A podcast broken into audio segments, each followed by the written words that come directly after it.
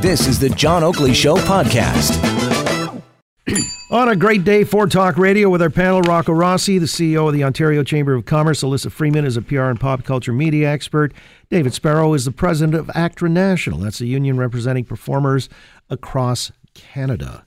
Uh, maybe the Sparrow can appreciate that uh, the Prime Minister is being positioned as a bad actor uh, in a fashion. Is that why he's on the panel today? Uh, yeah, that's He the should sole join the union. then he'd be protected by the big man. You're That's right. right. He he could use a few heavies. Uh, well, you know, some heavyweights have actually been kicked out of caucus, and Jane Philpott is one such. And earlier today, she said, uh, "This is again where the hits just keep on coming."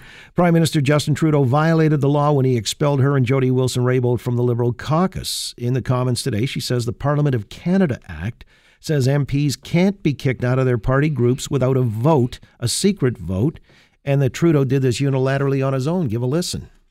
The Prime Minister's words that night to the Liberal caucus are important to underscore because expulsion should not be his decision to take unilaterally. However, the decision had been already made.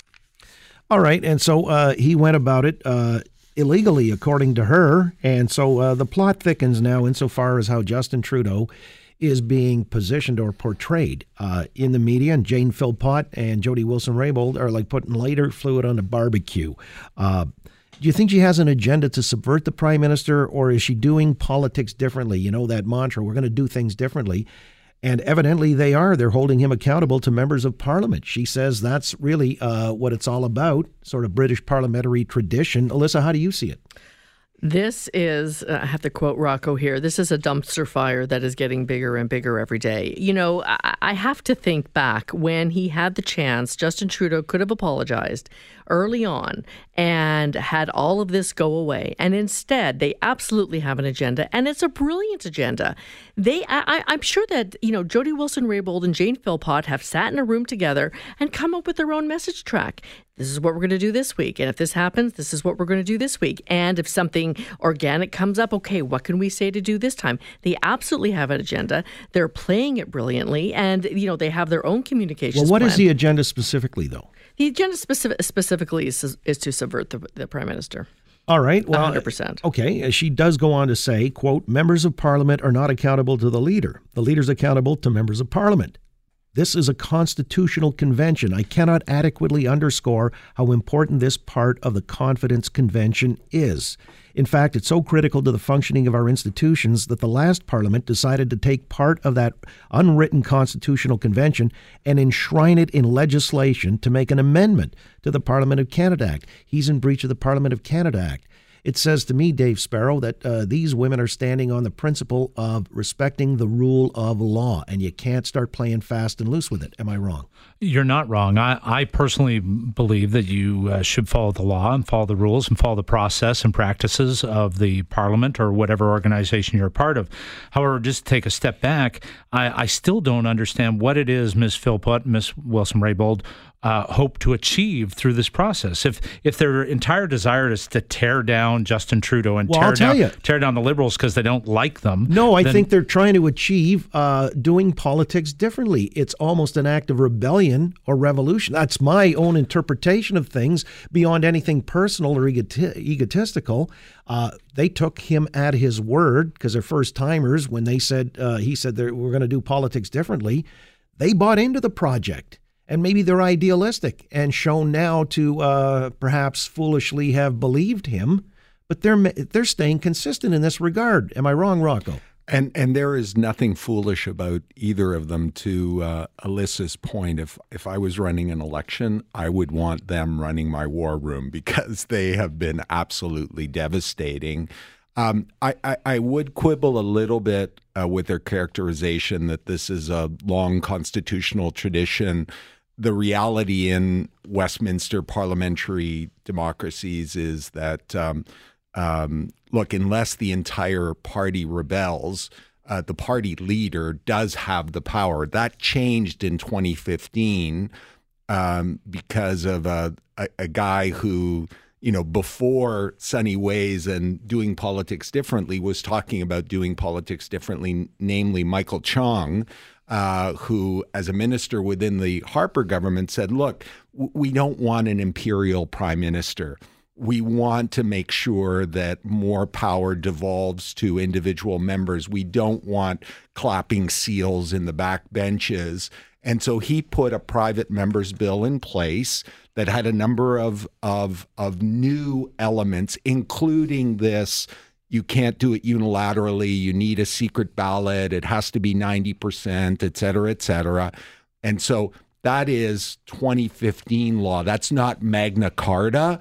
Uh, which you know, when when I heard the Philpott quote, it sounded a little bit like. Well, okay, except there have been, uh, I guess, leaders of uh, the governing party in the UK that have been kicked to the curb. Absolutely. If you have if you have the entire party coming together, they can they can do that. Now the the bylaws you can have votes of confidence after an election et cetera within within the canadian tradition.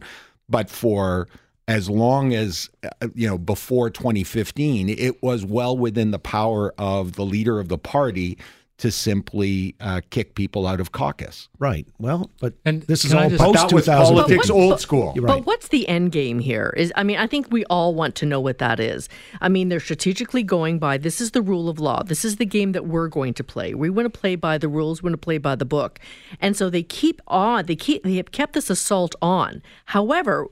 Wh- what is really is their end game? You asked me earlier, is it to subvert the prime minister? Well, that's what it sounds like. But what do they want actually to happen? This is this is actually my question: is what what do they expect to achieve in the long run? Is it Ms. Philpott has said that she's not going to run again?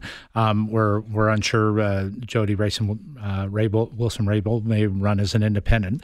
Are they really expecting that Justin Trudeau won't be the Liberal uh, leader uh, in the next election? He may not get reelected, but um, he he's going to run. At which point, if if he's not reelected, then they will be ostracized members of a Liberal Party that's no longer in power. Is that beneficial to their agenda?